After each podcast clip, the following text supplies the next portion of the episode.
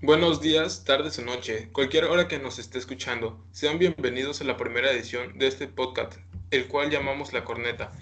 En este podcast nos acompaña el alumno del Colegio de Bachilleres Plantel 34 de Tabasco, el alumno Irvin Elías Herrera Torres. Buenas, buenas a todos. Es un placer estar aquí para mí en el primer capítulo de este podcast. Como primer tema que hablaremos será acerca de un proyecto el cual algunas personas tienen dudas si se puede considerar bueno o malo dentro de la entidad de Paraíso Tabasco. El tema de cual hablaremos será sobre si la refinería es factible dentro del aspecto si beneficia o no a nivel nacional. Actualmente nuestro país importa casi 80% de los combustibles que consume. Esta dependencia energética termina por generar un mayor precio que pagan los consumidores mexicanos. El plan es producir más gasolina en nuestro país, modernizando los seis refinerías del país y construyendo una nueva, en este caso la que tendrá sede en Dos Bocas, Paraíso Tabasco, que tendrá una capacidad de 340 mil barriles por día. ¿Qué opina de esto Irving Herrera?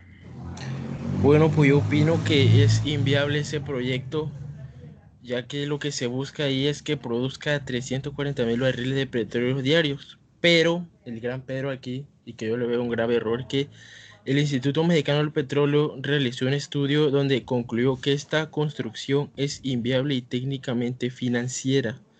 En su informe el instituto dijo que el costo final de esa obra sería de 14.740 millones de dólares, discrepando los 8.000 millones de pesos propuestos por el gobierno.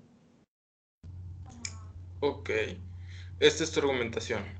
Para mí, creo que Dos Bocas, Tabasco, es el lugar ideal debido que aquí llegan los ductos de petróleo, la materia prima proveniente de la litoral de Tabasco y la sonda de Campeche, donde se donde se extrae el 80% de hidrocarburos en México, buscando el mayor beneficio para la sociedad mexicana.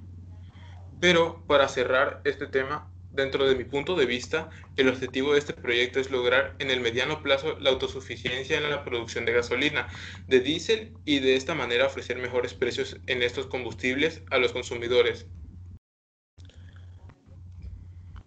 Bueno, pues mi conclusión es que no sigue siendo viable porque sería un gasto de más de, los millones dichos que dijo el gobierno.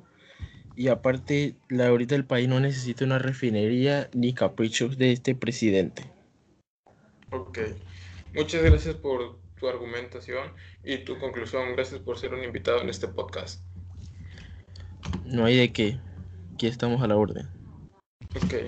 Llegamos al fin de esta edición con lo que agradecemos a nuestros radioescuchas por estar escuchando nuestro podcast, recordándoles que este podcast es para discutir acerca de lo que ocurre a nivel nacional. Sin más que decir, nos despedimos de ustedes. Gracias. Hasta luego.